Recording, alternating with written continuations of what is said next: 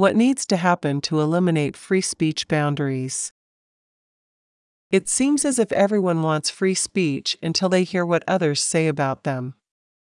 We all want freedom until we see what others do with theirs.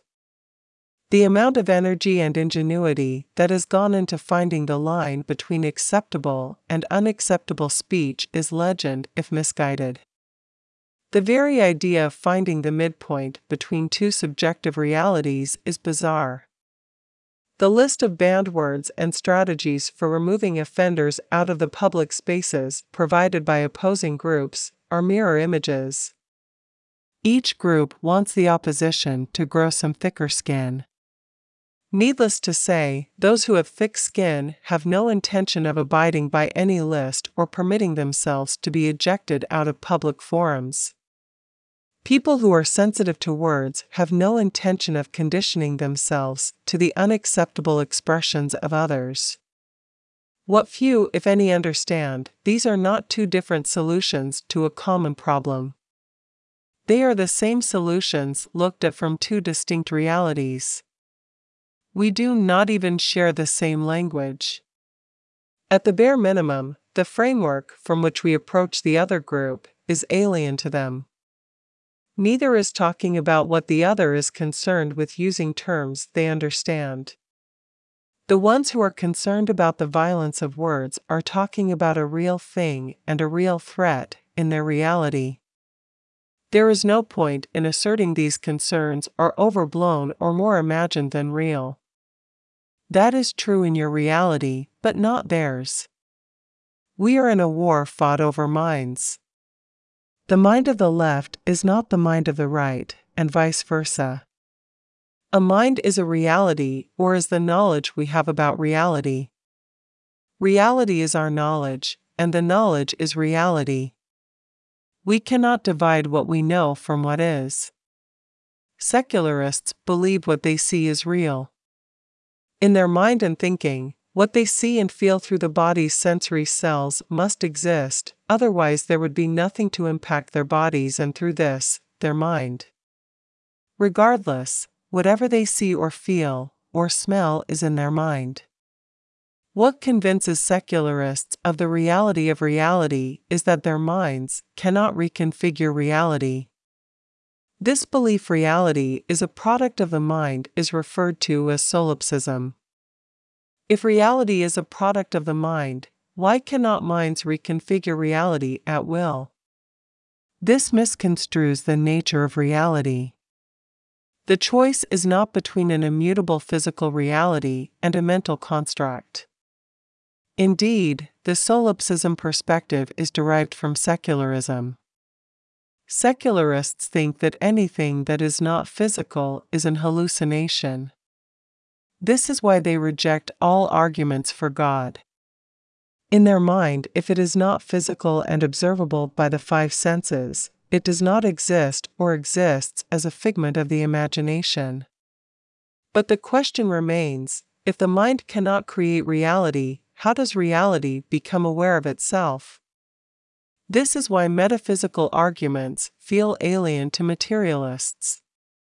If physical reality is real in an absolute sense, then what cannot observe using our physical senses is beyond the physical and beyond reality.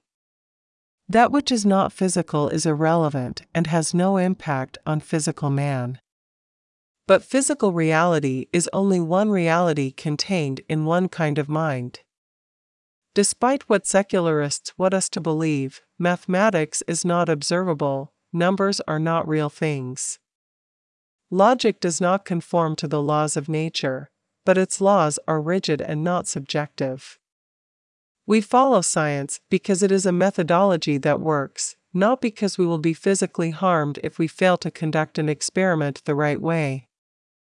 There are many things that cannot be manipulated by the human mind that are not physical. Logic and mathematics are two obvious examples. The laws of syntax may not appear to be in the same class of order as the laws of logic, but if we break the laws of syntax, it is difficult to communicate. The ease with which these laws are learned suggests more as a play here than blind chance. But syntax is irrelevant if we do not define the words we use. Indeed, it is difficult to understand how effective thinking would be were we not able to use words to communicate ideas, even to ourselves. Our minds are a noisy place. But what are we seeing if we do not have language? If we look at a man using our mind's eye, do we see man as a cis gendered creature or as type of Schrödinger cat? We do not know the image is there until we have defined it.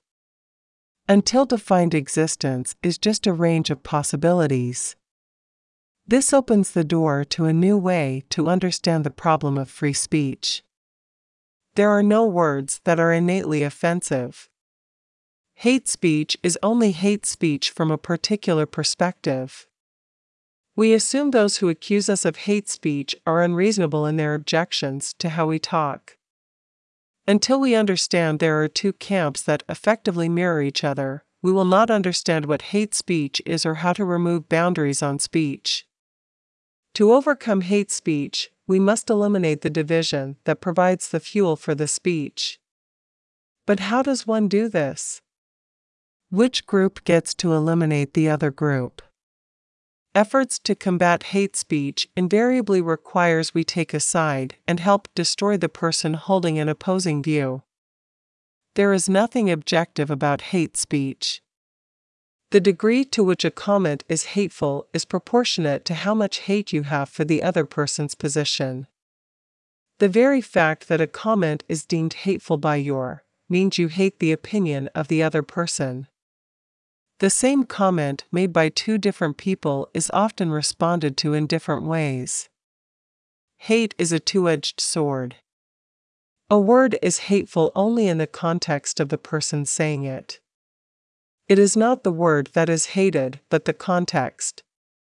The tactics used to combat hate speech are predicated on the one voicing the hated being a valid object to be hated. In other words, the efforts to combat hate speech has likely been the single greatest reason why hated rhetoric has increased. The more a group is demonized, and their speech vilified, the less impact acts of censorship will have. The fact one has vilified the person and their speech has made you an object of hate. Eventually, censorship will be seen as enemy action. To illustrate this phenomenon, look at the issue of Islamophobia. This is fear of Islam. Any speech that puts Muslims in a negative light is deemed Islamophobic. If we look at the case of pit bulls, we can understand the issue without being the issue. Pit bull is a breed of dog. They have a negative image because of their tendency, so it is said, to injure people. It is not a question if the image is a valid or not. If we believe the accusations, then statements about the danger of pit bulls are fact. If we are certain pit bulls are another dog breed mistreated by their owners, then claims as to the danger they pose is considered hate. There is no objective truth about pit bulls. Regardless of how many people they bite or how much of what they do is a result of their training, in the end, humans decide which side of the issue to side with. The same can be said for Islamophobia. There is no objective standard to measure the religion of Islam against. Any comparison we make will be entirely subjective. This is why the issue of hate speech can never be resolved, and will only add fuel to the fire. The impact of a religion on human history cannot be tabulated. Humans set the conditions, the parameters, the rules, the definition for any and all evaluations. A human can argue any conclusion so long as he or she organizes information in such a way that the point he or she makes is substantiated. In evaluating the impact Christianity has on the world, we have to decide who is a Christian. When talking about the harm or benefit Christianity has had on the world, was the global flood a good thing or bad? There is no objective way to conclude which it was. Did the world deserve to be punished, or was it an unthinkable horror? The one thing we cannot do is eliminate hate speech by condemning and demonizing those who say things we hate. There are no historical facts, there are only historical events, the details of which are commonly agreed upon. There is nothing in history that is set in stone. Nothing happened that can only be seen from only one perspective. The discovery of America by Columbus is a simple statement. In fact, it has been put into a rhyme. This has not stopped those of a different mind to make the discovery negligible or non existent. Who is right and who is wrong in the way the event is described? There is no unbiased way to judge between the claims. Who discovered what and when depends on one's perspective. Whether we are looking at discovery in a way meaningful to Europeans or from a global perspective will cause us to come up with different conclusions. We cannot get rid of hate speech by making everyone see things from the same perspective. There are two or more ways of seeing things. The very process of trying to achieve consensus only serves to deepen the division. We want to be free to think what we wish. Canceling one perspective makes the opposition double down to protect their way of seeing things. Terrorizing people may bring momentary peace and a superficial tranquility, but it does not make the issue go away. The possibility of a different viewpoint remains. Despite the hand wringing, the division has to be accepted if not embraced. We will never agree on everything, and the energy spent in forcing everyone to think the same brings into stark relief whose vision is suppressed and which group terrorized into silence. In other words, we make the dissenting opinion more visible by our acts of oppression even as we attempt to silence it. Which do we want, war or separation? There are no other options unless you want to surrender your position and opposition. Unless you wish to agree you represent hate and anger and your viewpoint is unhealthy and wrong, you have to accept the other person's position or go to war to eliminate it. Separation into sovereign jurisdictions brings forth visions of anarchy. This interpretation is founded on a presupposition which may not be true. To accede to a person's right to think differently than you does not mean the total collapse of civilized living. To understand the wisdom of tolerance, it is important to understand the difference between markets and the military.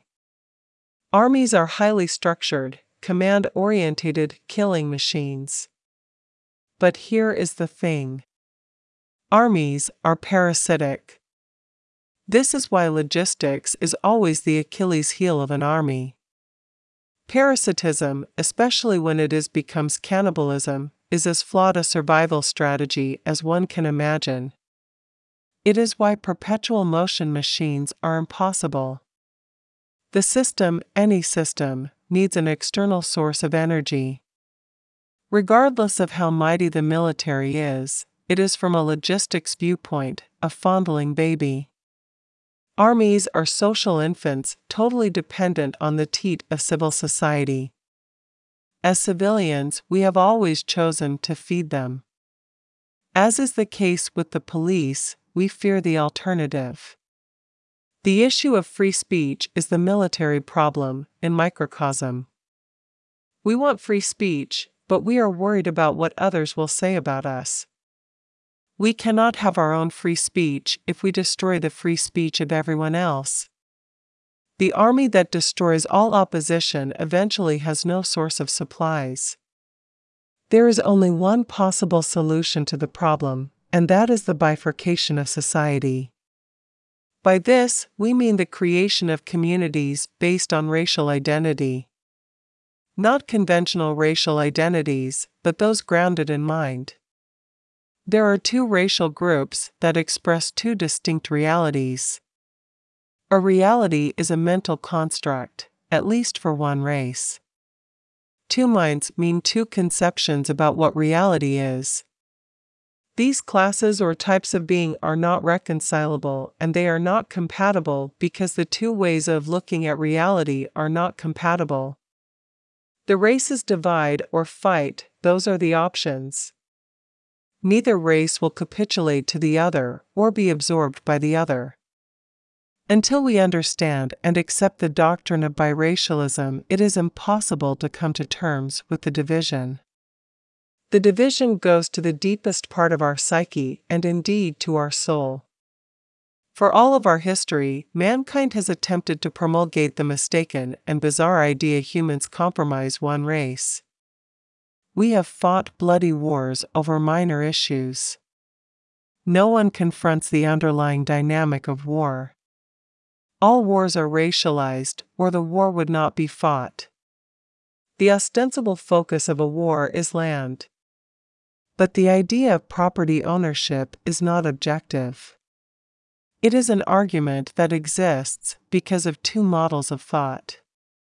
We defend what we claim is ours, but what is this concept of ownership based on? Who contests the claim? No human creature created anything real. It is a law of physics that energy can neither be created or destroyed. We can build and destroy physical things, but the energy or mass does not increase or decrease because of the building or the destroying.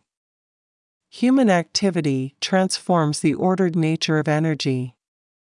Why do we think we own one configuration of mass but not another? Sapiens have devised many methods to address this problem. All these approaches assume sapiens have the only valid perspective. To assume this is to war against all those with a different viewpoint. The world needs to understand the division, accept it, and agree to split where the line of demarcation falls. Free speech is only possible in a shared reality.